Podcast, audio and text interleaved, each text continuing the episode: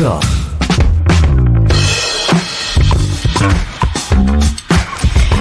Hace rato que no conversamos con Raquel Kelly Olmos, que está conectada, la ministra de Trabajo, Empleo y Seguridad Social de la Nación. Kelly, buenos días. Florencia Jalfón te saluda. ¿Cómo te va? ¿Qué tal? Buenos días. Gracias por llamarme. A vos por atendernos. Kelly, se conocieron en las últimas horas algunos puntos desde la CGT para que los candidatos se comprometan a algunos derechos laborales, algo que está pasando en diferentes ámbitos. Eh, te quiero preguntar tu posición respecto de esos puntos y si lo has conversado con el candidato. Mira, mi posición es muy positiva porque en primer lugar creo que a la convocatoria de unidad nacional que eh, está formulando Sergio Massa es correcto que los trabajadores se presenten y formulen cuáles son sus aspiraciones, es decir, para mí fortalece eh, esa convocatoria.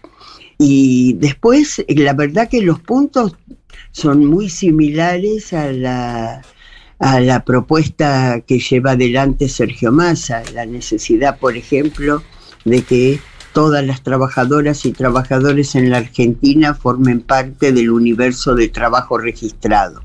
O sea, es que ya hay media sanción en el Congreso de un nuevo proyecto que Sergio en ese sentido ha sido, lo ha impulsado esta política sistemáticamente de generar las condiciones para que eh, los empleadores tomen eh, trabajadores incrementalmente y que eso este, pueda tener un periodo específico de desgrabación de cargas sociales con un mecanismo de incentivo, si además es mayor el incentivo, si absorben trabajadoras y trabajadores que hoy estén recibiendo ingresos complementarios como el potenciar Después eh, eh, hace hincapié en toda la temática de la educación y la capacitación como una responsabilidad pública.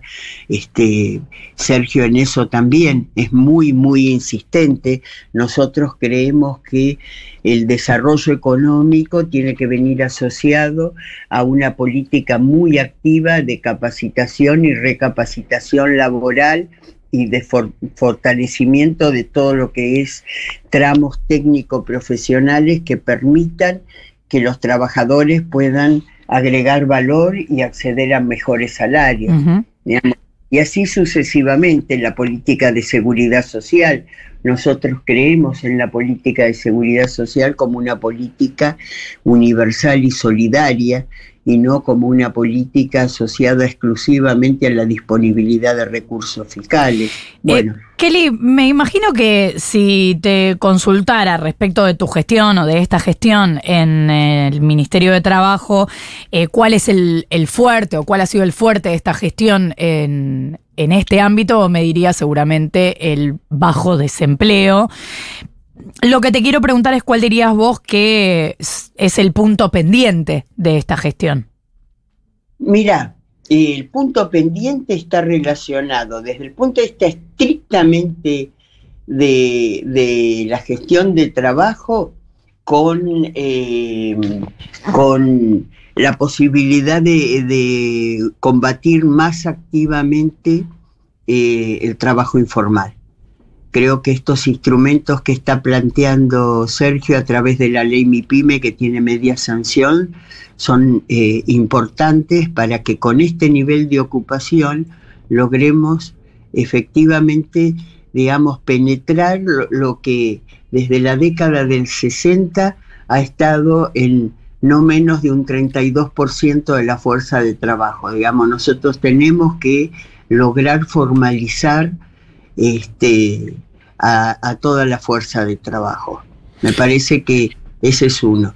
Y también quisiera decir algo que a veces no, no se dice mucho, no solo estamos en un máximo histórico de ocupación, con nuestra gestión hemos logrado también un máximo histórico de trabajadoras y trabajadores capacitándose. Este año vamos a terminar con más o menos 450 mil trabajadoras y trabajadores, sobre todo los, de los colectivos más vulnerables, que han podido realizar cursos de capacitación en oficios, recapacitación, orientación laboral, entrenamiento, este, a partir de las políticas que desarrolló el Ministerio de Trabajo. Eh, Kelly, ¿cómo te va? Nico Fiorentino te saluda. Tal vez sea más una pregunta para la CGT que para vos, pero vos por ahí lo sabés. Em, lo que no termino de entender es si estos 15 puntos se parecen tan subjetivamente a, las propuestas que lleva adelante el candidato Sergio Massa y que la CGT es parte del Frente de Todos y de Unión por la Patria y milita la candidatura de Sergio eh, Tomás Massa. ¿Por qué crees que, sea, que se hizo necesario la, la publicación de estos puntos teniendo en cuenta que ya hay uno de los dos candidatos que representa estos 15 puntos? Mira, para mí, y por supuesto es una opinión personal, hay dos aspectos importantes. Primero, reinstalarlos en el debate. y, que esto, y que este debate sea encarado por todas las trabajadoras y trabajadores, que los hagan suyos. Eh, y segundo, también es, este, digamos, una cuestión de carácter político, ¿no es cierto? Mostrar un movimiento obrero con capacidad y vocación este, de protagonismo y, unificado en una concepción, no con posibilidad de que alguno diga, no, yo estoy en otra. Claro, está bien. Y uno de los puntos, estoy viendo acá el punto número 13 que manifiesta la CGT, habla de la disminución de la jornada laboral para garantizar el bienestar de los trabajadores. Eso dice en forma eh, literal, más allá de los distintos proyectos que se están discutiendo en la Cámara de Diputados, o se estaban discutiendo en la Cámara de Diputados, ahora me parece un, debate un tanto eh, paralizado por el contexto eh, electoral. ¿Vos como ministra o el Ministerio de Trabajo como órgano de gobierno o el gobierno tiene alguna eh, posición concreta de eh, si debería o no debería reducirse la jornada laboral? O, y, si, si la respuesta es sí, ¿de cuánto debería ser? Mira, la posición es como vos decís, sí, estamos de acuerdo, nos parece que es uno de los resabios más anticuados de nuestra legislación seguir planteando una jornada de 48 horas semanales y eso fue lo que expusimos en el Congreso. No hemos querido insistir con un planteo propio, de decir, por ejemplo, 40, 36, 44.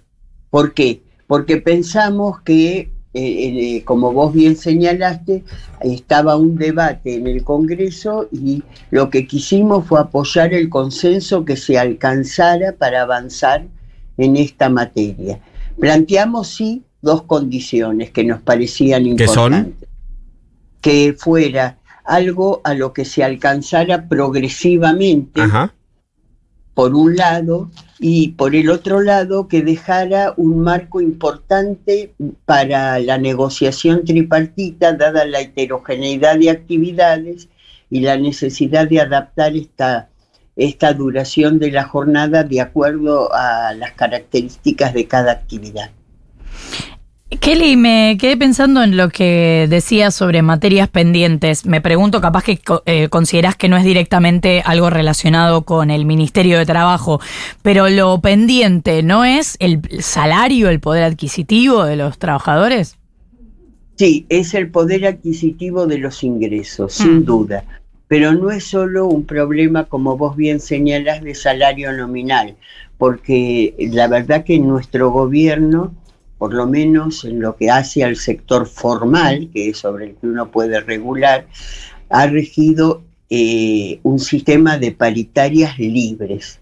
Y podés preguntarle a cualquier gremio, este, te lo van a ratificar. Las paritarias han sido libres.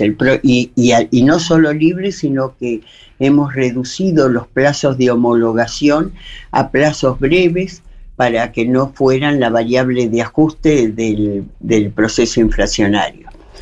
Lo que más afecta a la capacidad adquisitiva de los salarios es el problema inflacionario, que eh, desde nuestro punto de vista tiene que ver con eh, un desequilibrio macroeconómico generado por eh, una escasez por un lado, estructural de divisas, fundamentalmente producto de la última etapa del macrismo que dejó sobreendeudado en divisas a la República Argentina, pero este, agudizado por circunstancias que nos tocaron atravesar, la pandemia, la guerra, pero este año fundamentalmente por una sequía de una magnitud inédita que redujo en un 25% la capacidad exportable de la Argentina y que eso este, debilitó muchísimo las reservas y en la Argentina el precio relativo de la divisa tensa y, e impulsa el proceso inflacionario sobre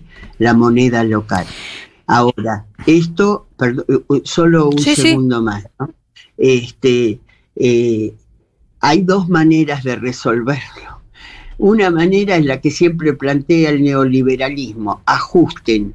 Ajusten obviamente quiere decir que el costo mayor lo paguen los que eh, los más débiles, los que tienen menos recursos, ¿no es cierto? Menos gasto público, menos educación, menos salud, menos salario público. Y la verdad que esas políticas siempre nos llevan a un círculo vicioso de ajuste, pero entonces también caen los ingresos y entonces hay que ajustar más, etcétera.